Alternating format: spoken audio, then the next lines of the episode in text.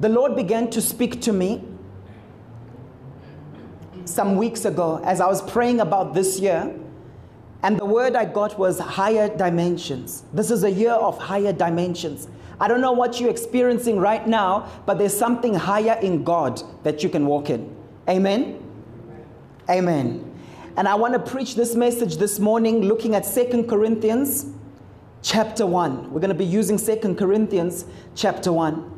Father, I thank you for your word. I thank you for the power of your word and the word of your power. I thank you, God, that right now you are activating something in our hearts. I thank you, God, for the exciting things that are happening this year. I thank you, Father God, for revelation knowledge that abounds. I pray, God, that this message will enter into our spirit, man, and that nothing that is released right now will fall to the ground. In Jesus' mighty name. Amen. Now, this is Paul's second letter to the Corinthians. And Paul felt that certain things that he had stated in his first letter, the message didn't get across. How many of you sometimes feel that way? When you say something to someone and then you have to resend the email again because you feel like, was I not communicating properly? Right? Now, in, in, the, in his day, these guys didn't have email, did they? It wasn't like, let me just send a quick thing and if I've forgotten, then later on this afternoon, I'll send another email. Or I'll see these guys on Sunday. It wasn't like that. So we understand that when he would craft a letter, the things that he stated on the letter were things that he really wanted to say. Have you noticed how many of you are from the days of snail mail? How many of you are from the days of actually writing out letters? I know some people who still do that. Do you remember Mpendulo? Mpendulo likes sending postcards. It's just, there's something nice about postcards. He sent me from Cape Town, he sent me a postcard, okay, with certain things. But there's power when you actually write something down. And you tend to take more care, don't you? Remember those days when you'd say, let me write my grandmother a letter.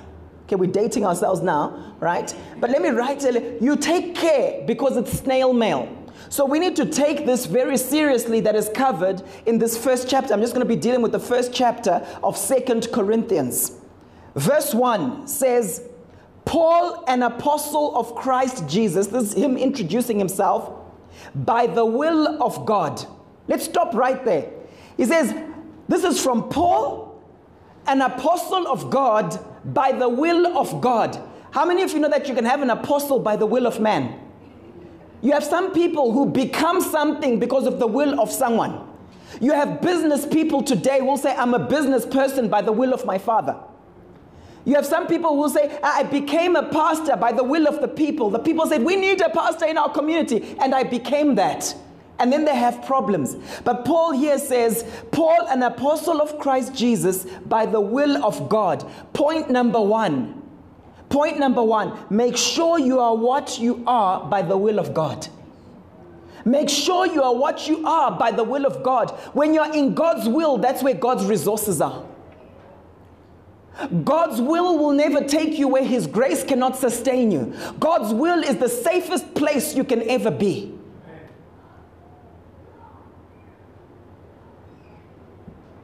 You can become something by your own will or the will of others. Whatever you're doing in 2018, my question to you is is it God's will for you or is it pressure from other people?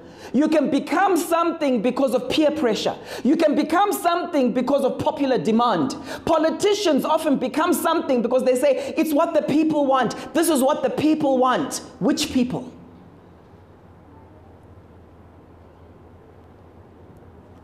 There are people who burn out because they were doing things by their own will.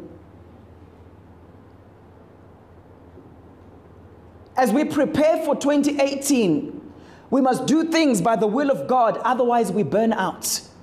You see, when you are in God's will, there's grace to enable you. What is grace? Divine enablement to do what you need to do. Amen? Do you have the grace for it, or has the grace lifted? And when you see things happening in your life and you see that uh, the grace has lifted, then you need to seek God and figure out what you should be doing. Amen? I heard someone say recently how the devil stops Christians from doing God's will. How does the devil stop you from achieving your dreams? Just gives you another one. And you find yourself spread so thin that you're ineffective in your primary purpose. When you are in God's will, you are guaranteed God's resources. How many of you know it's almost like God budgets for his will? God says, you know what? This is what I want Lysias to do in this life. And as he declares his purpose for Lysias, he says, and these are the resources I'm going to give Lysias to do what I've called him to do, including angelic assistance. Amen? Paul, an apostle of Christ Jesus, by the will of God. Why does he say by the will of God? There were certain people who were self proclaimed apostles. There were certain people who were calling themselves certain things, but not by the will of God, by the will of man. We even see it in the Old Testament when it spoke about the false prophets. And what would it say about the false prophets? It would say, these guys, they just tell people what they want to hear. Prophets by the will of man. Are you hearing me this morning? Take time to figure out what you are by His will. You see, God is a personal God. Some people think, oh, yeah, I believe in God, I believe in God, but He has nothing to do with them. You know that mindset that says, no, God just created the world and He left it alone, He abandoned it. No, God is very personal. God knows how many strands of hair you have on your head, despite your hairstyle. God knows what's really there. Despite your weave, God knows in terms of the real hair that's there, how many. The stuff we can't see. Even if you've got a bald head, there's still a bit of hair there. Amen? So God knows, God is personal. You know, when someone is a person or a personality, it means they have emotions, it means they have desire, it means they have strategy, it means they have wishes. So when God looks at you, He's not this robotic figure who doesn't care. He actually has a will for you, He actually has desire for you. He has things He desires concerning your life. Amen. He has a strategy, he has detail. And what's powerful is the way God creates, very powerful. The Bible tells us in Psalms 139, I was fearfully and wonderfully made. That word fearful or fearfully means I was carefully made. You know why God was very careful as He made you? Because God comes up with your purpose first, then He creates you. Amen? God comes up with your purpose first. And he says, I want someone to do this in the nations. I want someone who's got this understanding. Therefore, let me carefully design Mpo so that he can do the will of God according to a purpose God has already defined. Amen? Amen? My question to you is this year, as you go into 2018, are you becoming something by the will of God or are you becoming something by the will of man? Are you becoming something by the will of God or are you becoming something by peer pressure? Are you becoming something by the will of God or are you becoming something by the will of your children? A lot of times when people are parenting children, their whole life is a summation of their choices. And a lot of times their choices are based on desire to be liked and popular with their kids. Are you hearing me this morning? There's a poet and a critic called Samuel Johnson, and he said, Almost every man wastes part of his life in attempts to display qualities he does, he does not possess. Almost every man wastes part of his life in attempts to display qualities he does not possess. Are you wasting your life in an attempt to display qualities that you don't possess. Just think about it. Point number two embrace the relational assets that God has given you. Embrace the relational assets that God has given you. It's interesting because Paul says, Paul, an apostle of Christ Jesus, by the will of God, and Timothy, our brother. And Timothy, our brother. So it was a joint letter, wasn't it? Question How many of you who are married can write a letter, a joint letter with your spouse, where you are in agreement? How many of you can do that? It's very difficult, isn't it, for a lot of people? Because you have to, oh, no, but say it like this, no, but we want to say it like this. So here's the thing Are you in intimate relationship with people that you can speak with one voice? Paul the Apostle wrote Second Corinthians together with Timothy. He mentions Timothy at the top here. Timothy was not an arbitrary person. Timothy became an apostle himself. Timothy at one point pastored the church at Ephesus. Timothy at one point also pastored the church in Corinth. He was a stalwart in the kingdom of God. And what is interesting here is we pick up the principle of relational assets. What are relational assets? Can you put your relational assets onto a ba- balance sheet? What do I mean by relational assets? I'm talking about your relationships with people, the relationships that you benefit from. As we go into 2018, we cannot do it on our own. Amen? Some of you have come from backgrounds where you're very independent and you think being independent is being mature. Life doesn't work that way. We start off from a place where we are dependent. We're dependent on mom. Mom, please, I need to go to the toilet. Mom, change my clothes. Mom, I need some milk. Where we're dependent. When a child is, an, is a teenager, very often what do they say to their parents? Mom, I'm 18. I can do this on my own. They assert their independence, but when we look at it, we're like, that's not really maturity. Maturity is interdependence. And interdependence is where we come to a place of recognizing that, you know what, I need you and you need me. Can you help me with this? And here's how I can help you. Amen? And we see that Paul walked in relationship with certain people. Your success this year is largely going to be determined by the relationships that you have. For some of you, maybe you need to change your friends.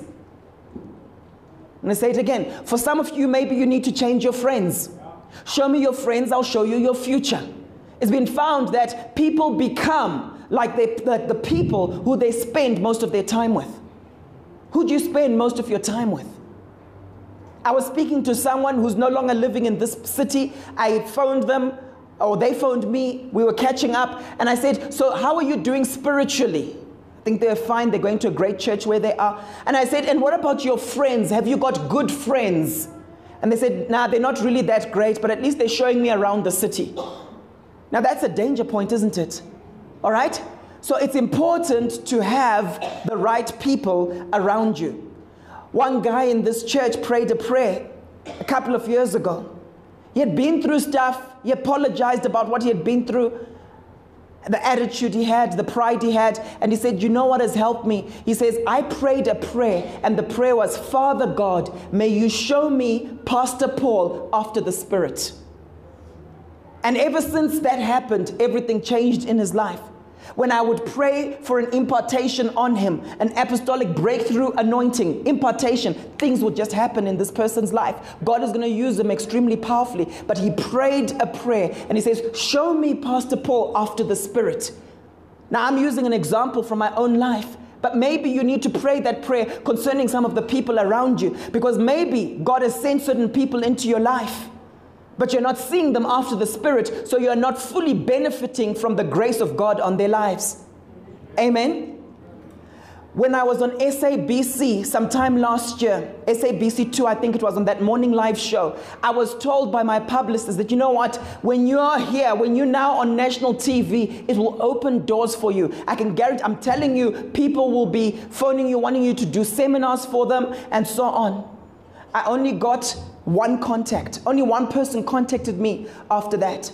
It was the guy from the Vaal. It was an evangelist from the Vaal. And then we went across there and we did some ministry. I spoke to that guy this morning because God spoke to me and said, You know what? Don't underestimate the power of this relationship. That was the only person who contacted you Millions of people had seen you on national TV. There's only person who contacted you. But you know why? I want to use this person. He's your man of peace. I want to use this person, and other doors are going to open. With the outreaches we want to do this year, the mini crusades and so on, he's an evangelist.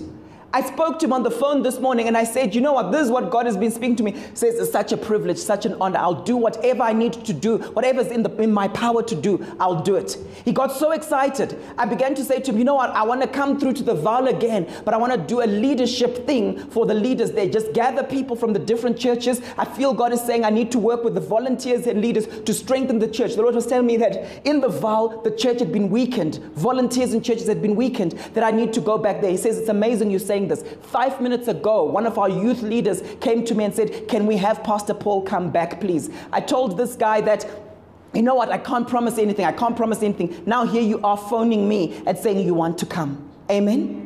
I'm talking about strategic relationships. He then says to me, We've just finished a conference in the East Rand. And then he mentioned the name of a very well known bishop who's literally transformed the government, brought in governance in Zambia. He says, You know what? I've just been talking, I was talking to that bishop about you. This bishop wants to meet you. Okay? This bishop is saying, I want to meet Paul this year. Are you seeing the people around you after the Spirit? Or are you just seeing them as, ah, it's just, it's just Lysias. Ah, just Sally Ann. Ah, no, no, it's just Taffy. How are you seeing people?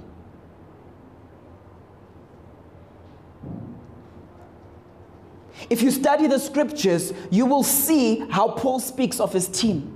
You'll see that there are places where he says, I wanted to go ahead to such and such a place, to Troas, but I didn't end up going because I had unrest in my spirit. My spirit was not at rest because my brother Titus was not there with me.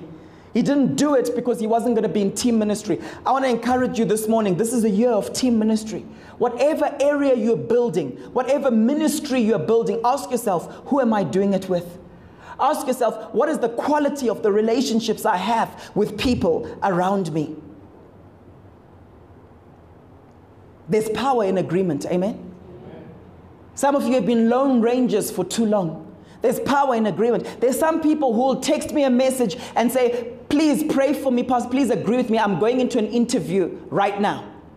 There's power in that agreement. Some of you do it by yourselves and you try and you try and you try and things don't happen. Amen.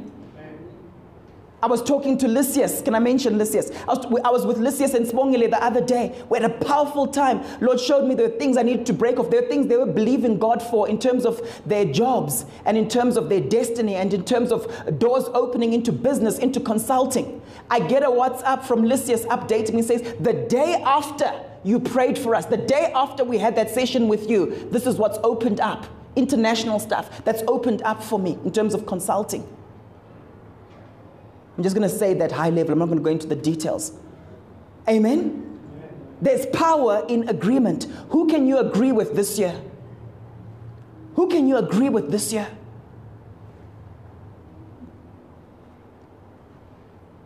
This year, God has given you people and is opening your eyes to see the people He has given to you. Amen? He's opening your eyes to see the people. One of the things I've learned, and I'm going to say this, one of the things I've learned is I need to be more possessive over people. Amen. Lord spoke to me about that beginning of the year. Because we've got lots of people who come to church, but they just as quick as they came, they also go quickly. And the Lord says some of those people weren't supposed to have gone. Some of those people, Paul, you need to be possessive over as a father. He showed me. Amen? Are there friendships that you've had in the past that took you to another level? But you've since neglected those people.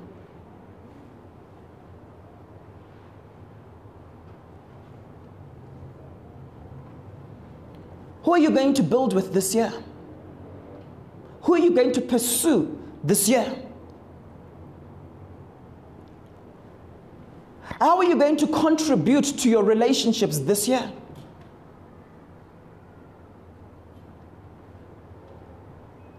Number three, walk as God's holy people. Walk as God's holy people. In 2 Corinthians chapter 1 verse 1b it says to the church of God in Corinth together with all his holy people throughout Achaia. Not Arcadia, Achaia right? Together with all his clever people. No. Together with all his high status people. No. Together with all God's holy people. My question to you is what is the primary description over your life? When people think of Go Christian Church people, how would they describe you? Will they say God's holy people over there? Or will they say, hey, God's good dressers over there? Hey, God's funky people over there? What is the primary way you want to be described? The primary way the Holy Spirit is described is Holy Spirit. Amen? Together with all God's holy people. You know what? That, that word holy in the Greek, it's the word hagios. It means set apart for God. It literally means just set apart. How many of you grew up in families where sometimes your mother would set apart certain things, certain cutlery for special use? When you are called holy, it means you've been set apart by God for God. Amen? Remember, the church is the ecclesia, those who have been called out, but you're always called out for a purpose. How many of you know that your mother would be upset with you, wouldn't she, if she saw you using that special cutlery that is reserved for visitors and you're just playing around with it? We were putting our net over the swimming pool the other day and we couldn't find this thing that you know you know when you have to pull those wires and things like that. And my son kept on getting different things. He gets a hammer and you know he gets that thing on the hammer and he's trying to use it to pull. And at a certain point he gets a fork. How many of you know that forks aren't supposed to be used for covering pull nets and so on and pulling the thing and so on? It can break. For what has god set you apart for what has god set you apart if you are used for something else, you will destroy yourself. If you are used for something else, you will destroy yourself because God has set you apart for a purpose. I'm not talking about legalism. I'm not talking about religious weirdness. I'm talking about understanding that I've been set apart for God. I'm, a, I'm God's holy person. You are God's holy person, set apart. Amen? You know that scripture describes us as a peculiar people. And I think some Christians need to just get comfortable with the fact that they are peculiar. You're peculiar. It's your nature to be peculiar. You know, if there's something that's in your nature and you're trying not to be that thing, you'll be frustrated all your life. Be comfortable with it. You're different. Be comfortable with it. When you go to those social gatherings and people are doing things you don't like, you will be uncomfortable. Don't be bothered by it. You are different. Don't be surprised when you're persecuted. You're a peculiar person. You're not of this world. Jesus in John 17, when he was praying for his disciples, he says, Father, I'm not praying that you take them out of the world, but preserve them in the world, for they're not of this world. Amen? Walk as God's holy people. Be comfortable with your set apartness. Amen. How do you feel? Those of you who cook, how many of you are good cooks here? Yeah, some of you should, some more people should be raising their hands. I've eaten some of your food. okay, Ishe, I'm coming. I'm coming. All right? But here's the, here's the principle. How many of you have made a meal before and you've set it apart to say, This is for my children's lunch boxes, or this is for the guests that are coming tomorrow. I won't tell them that I cooked it yesterday, but this is, the, this is for the guests that are coming tomorrow. And then someone, maybe there's an uncle who visits you, or a cousin. You know those ones who just go straight to the fridge. They've got fridge rights at your house. And then you see, or maybe someone working at your house, I don't know, but you know, there's sometimes when people think they've got fridge rights when they don't, right?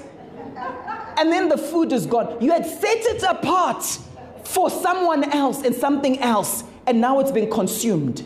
Some of you right now are being consumed by other things, and God is looking and He's saying, I wanted Him to preserve His energy for His primary calling. I wanted Him to preserve His best for His purpose. Amen? God's holy people. Number four, know what you carry for others. So you understand, during the course of the week, you'll be praying this over your life.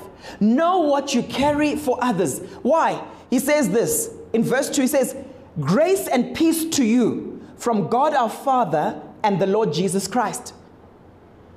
So, one of the first things he says in the second verse to this group of people who he can't email the next day, he says, Grace and peace to you. You can only say that when you know that you carry grace and peace. You remember when Jesus sent out the disciples? He says, When you go to a house and you see a son of peace who's worthy of peace, what should you do? He says, Leave your peace there. Whose peace? Your peace. We're stewards of His peace, we're stewards of His grace. There are things that God has given us, what I call spiritual assets. The Bible tells us that we've been blessed with every blessing in heavenly places. What are spiritual blessings? Courage, might, grace, power, authority, the gifts that God has given you. And here he says, grace and peace to you. Isn't that powerful? My question to you is this year, what are you carrying that's for others? This year, as you begin to interact with someone, what is your wish for them? If I look at Molapo over there, what is my wish for her? Is the first thing on my heart grace and peace to you, my sister. When you look at Justin over there, grace and peace to you, my brother. What is the thing God has given you that's for other people? Are you hearing me this morning? You see, the way you position yourself when you interact with another human being determines the rest of the interaction. If the first thing I'm thinking of when I see Tankisho is grace, favor this year, my sister, multiplication, it's very difficult for me to then carry on the conversation saying, hey, you're horrible, hey, you're terrible, hey, you're bad. I can't do that. What are you carrying? What are you a steward of? What are you stewarding right now that God is saying, release, release, release, release? What do you wish for those around you? For Paul, it was grace and peace. Amen.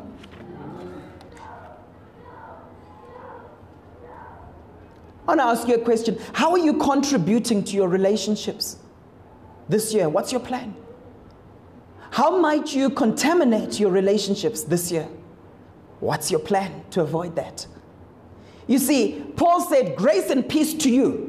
I can say that to my brother Jimmy. But if I'm not prepared in my heart and if my heart is not right, each time I interact with my brother Jimmy, I could be passing on something else. How many of you know that in church circles, a lot of things are passed on? For some people, it's envy. Amen?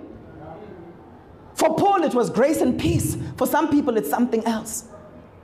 I declare over you that this year you will only pass on grace, peace, life, hope, faith. Amen. With your wife or your husband, you will only pass on grace, peace, life, faith. Amen.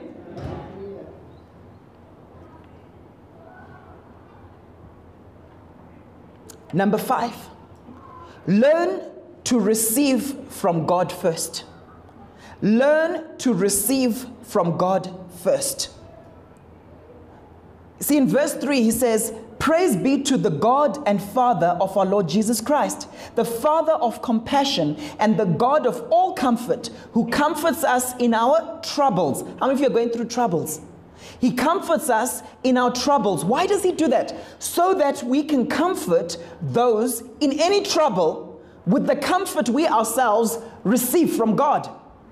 How can I comfort you if I have not yet been comforted by God? How can I love you if I have not yet received love from God? How can I release power to you if I have not yet received power from on high? How can I rebuke you if I have not yet been rebuked by God?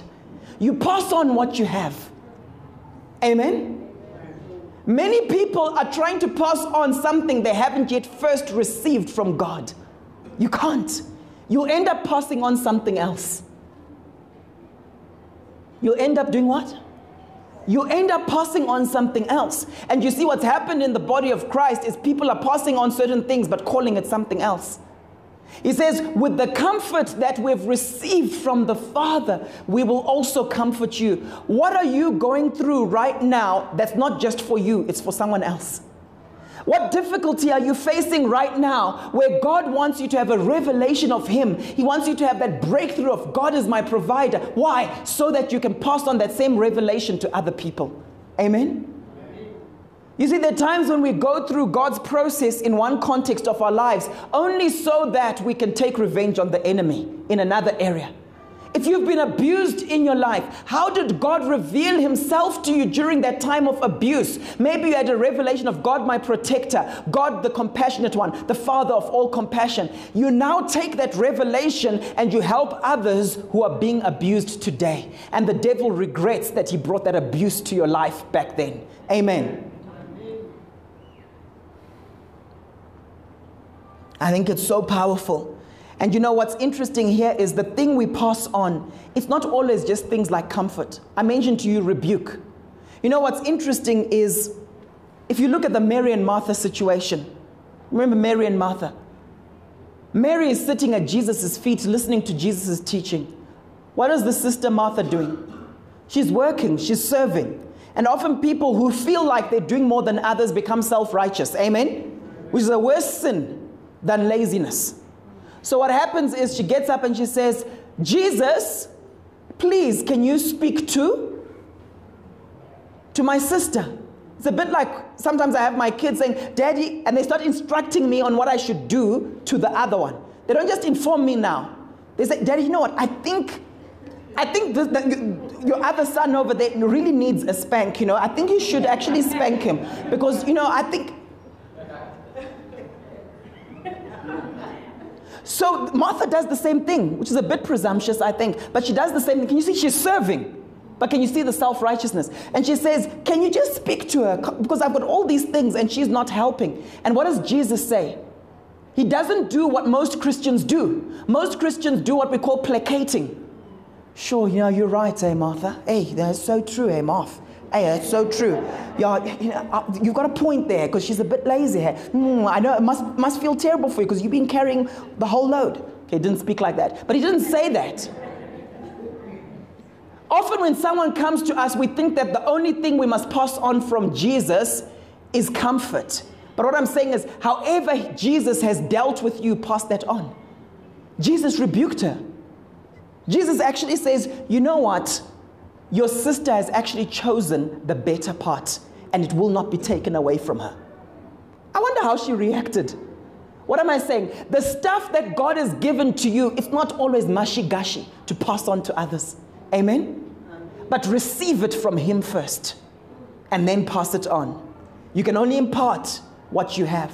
My question to you is Have you lingered long enough in His presence to experience a touch from Him that you can pass on to other people? Have you lingered long enough in His presence, seeking His face, so that a part of Him rubs off on you and then you pass it on? Amen? Have you learned to receive from heaven? Let's carry on reading. Point number six rely on God completely. Rely on God completely. When this church started almost eight years ago, what was interesting is the first message I preached, 11th of April 2010, was Absolute Dependence. That was the title Absolute Dependence. How many of you know that God is so desperate to take us to a place where we're absolutely dependent on Him? And God will take us through trials, He'll take us through difficulties just to get us to that place of depending on God? Could it be that you are facing certain things in your life and the message God wants to give you through it all is, you know what, just learn, learn to let go and let God? Could it be? Because when I look at this scripture, it says, verse 8, we do not want you to be uninformed, brothers and sisters, about the troubles we experienced in the province of Asia we were under great pressure. How many of you have experienced great pressure? We were under great pressure, far beyond our ability to endure. How many of you have experienced great pressure that's way beyond your ability to endure? So that we despaired of life itself. Indeed, we felt we had received the sentence of death but this happened that we might not rely on ourselves, but on God who raises the dead. He delivered us from such a deadly peril, and He will deliver us again. On Him we have set our hope that He will continue to deliver us. That is a very powerful scripture there. Okay? Rely on God completely.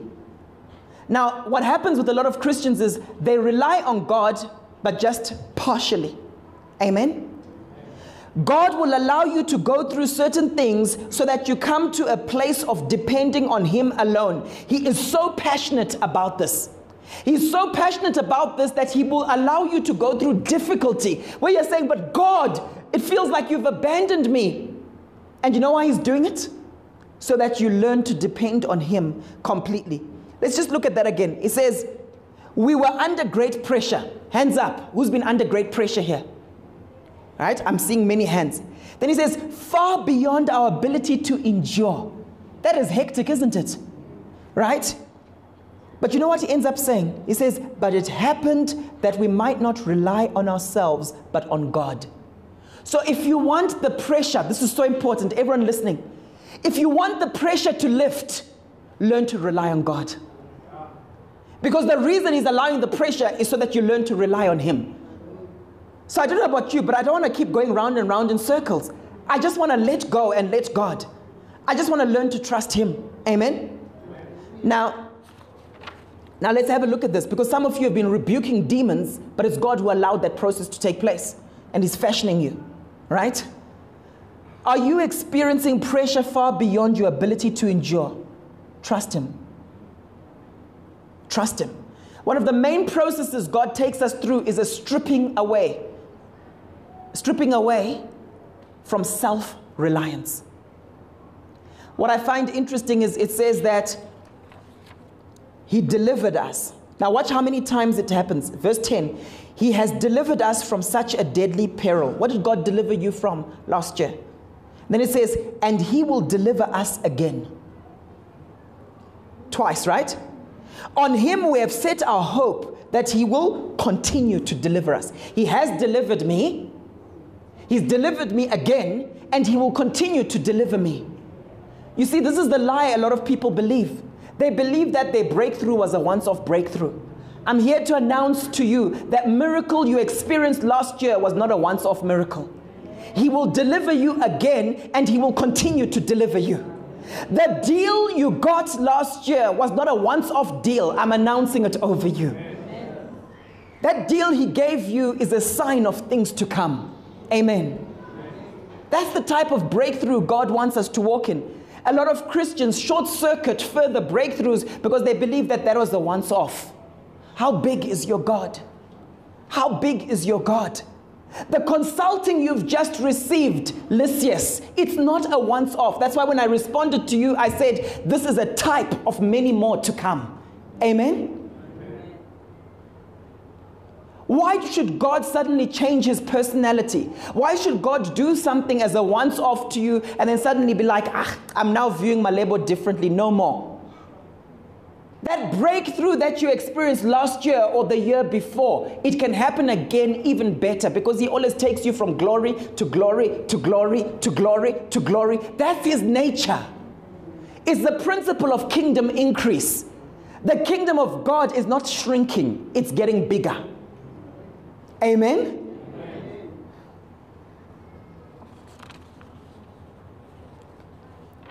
So he will keep delivering you. He'll keep giving you breakthrough. I don't know, maybe you've been bound in your life by an addiction, and maybe you overcame it, and now there's something else that's raising its head. Same God who freed you from the previous thing will free you from this next thing. Maybe it's a sickness or an illness. The same God that healed you of that toothache or that headache can heal you from cancer. Why not? Did God one day decide I only deal with over the counter type of illnesses? Did he once say that? I know the schedule seven, schedule six stuff. that's too much for me. If he can heal you of that headache that you testified about last week, why can't he do other things? Amen? Number Seven. Seven, right? Remember that prayer works. Remember that prayer works. So, as we pray this week, one of the things you'll be praying about is that, is your prayer life. In verse 11, it says this as you help us by your prayers. How many feel that you can help people by your prayers? Paul was not the super apostle who believed that he was untouchable and people's prayers wouldn't impact his life. How many of you know that the grace that you're experiencing tomorrow, the grace that you're experiencing today, very often is because someone prayed? Amen? And that person who was praying might not be visible to you. But Paul had the humility to say, You have helped us by your prayers.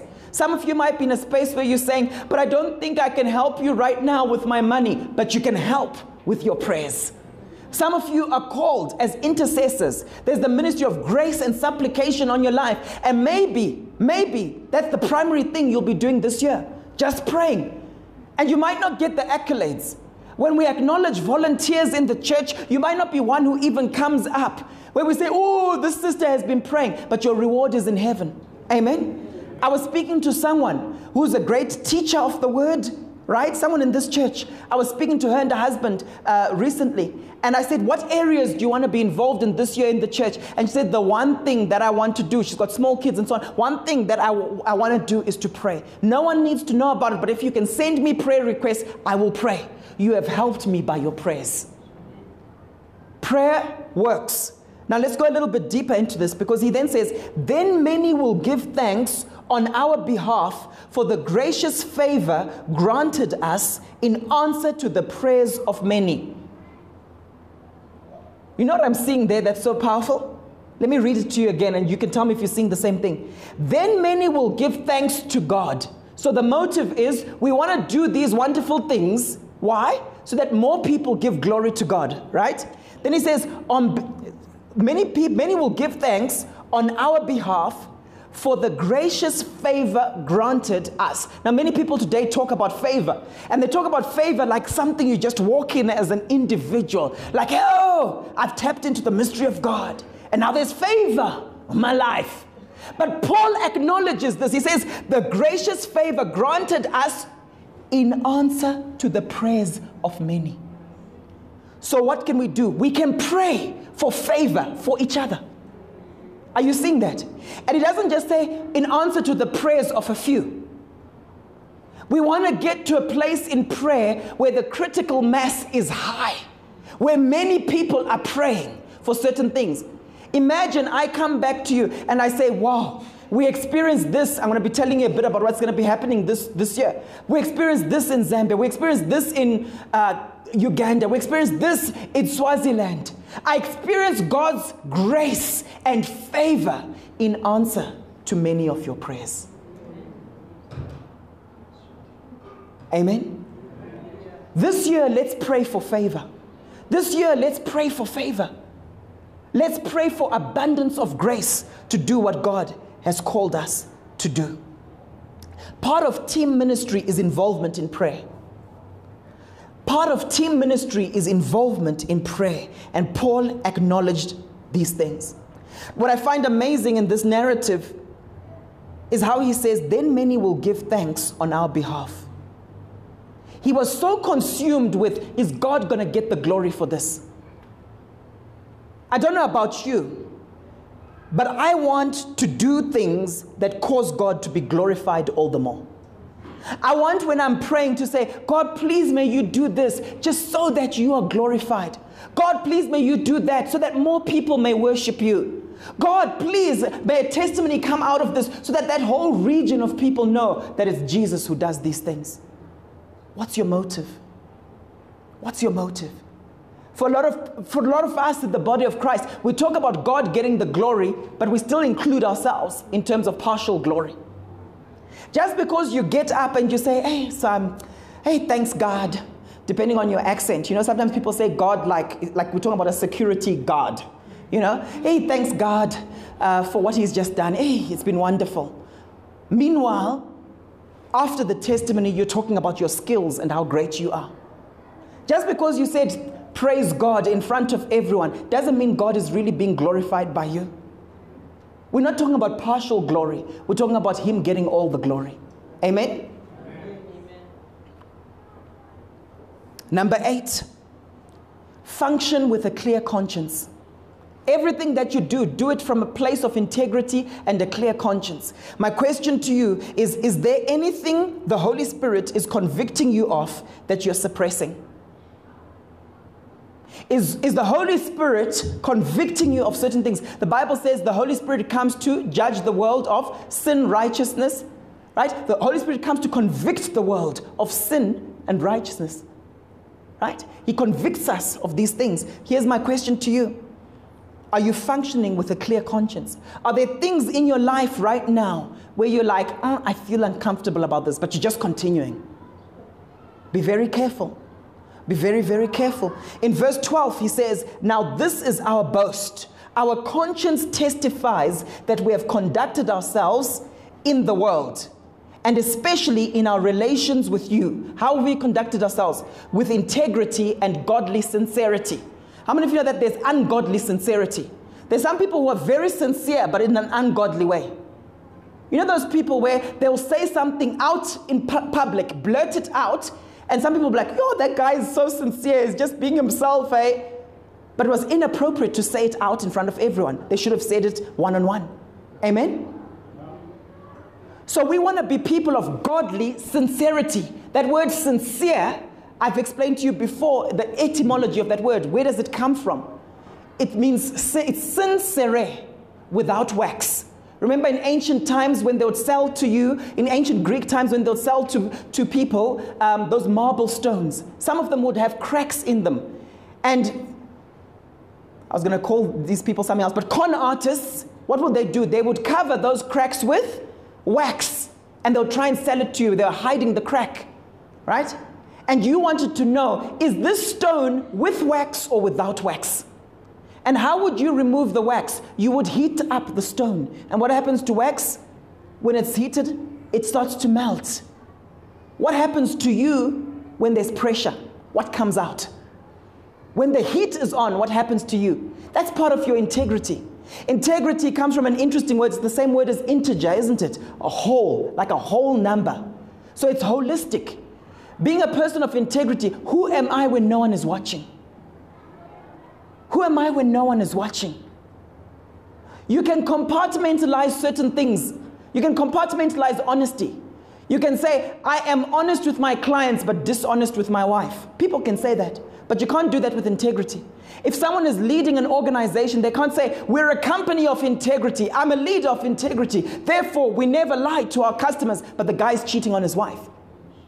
Integrity is the core of who you are. Integrity gives you moral authority. You can spend years building up moral authority, and just one moment, boom, you lose your integrity. You lose your moral authority. Positional authority is one thing. A lot of people like that. Do you know who I am? You know those people, the moment you shake their hands, they they're reeling out their CV. The moment you shake their hands, yeah, I'm the senior, senior. No, no, no, you called it junior. No, I'm the senior, senior, whatever it is. You know, positional authority. How come my office is four by four and his is seven by six? It's not fair. Now, if you're relying on that, it's flimsy, isn't it? Because if there's restructuring in your company, then you've got a problem. I'm talking about moral authority. And what is interesting here is that Paul the Apostle acknowledges this. He says, In how we related to you, we did it with integrity and godly sincerity. How much integrity is there in your marriage? Husbands, are you open with your wife? Is there transparency? Or are there things you hide? Wives, are you open with your husbands? Or do you have this unwritten rule like, I won't share with her this and this and this because she'll freak out? And then that's your excuse, the guardian lie in your mind for keeping things from each other. Are you hearing me this morning? Do you have all sorts of passwords and you freak out if your spouse has a look at what's on your phone? I'm shocked by how many people are like that. No, yeah, because she was looking, she was snooping. What do you have to hide? Are you hearing me this morning? Any interaction I have with someone of the opposite sex, my wife knows about it. Any phone call, talk, I'll say, yeah, I was talking to so and so about such and such thing. She knows about it.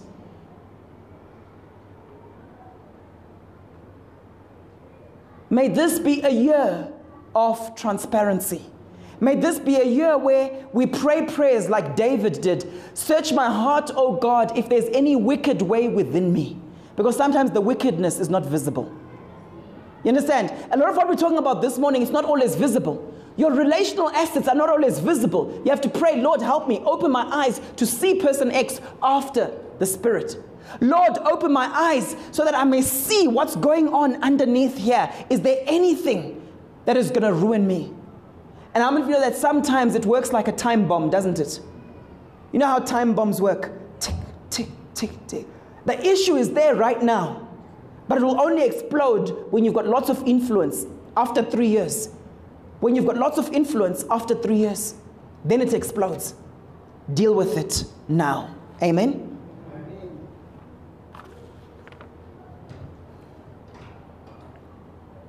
Number nine, follow through on what you have resolved to do.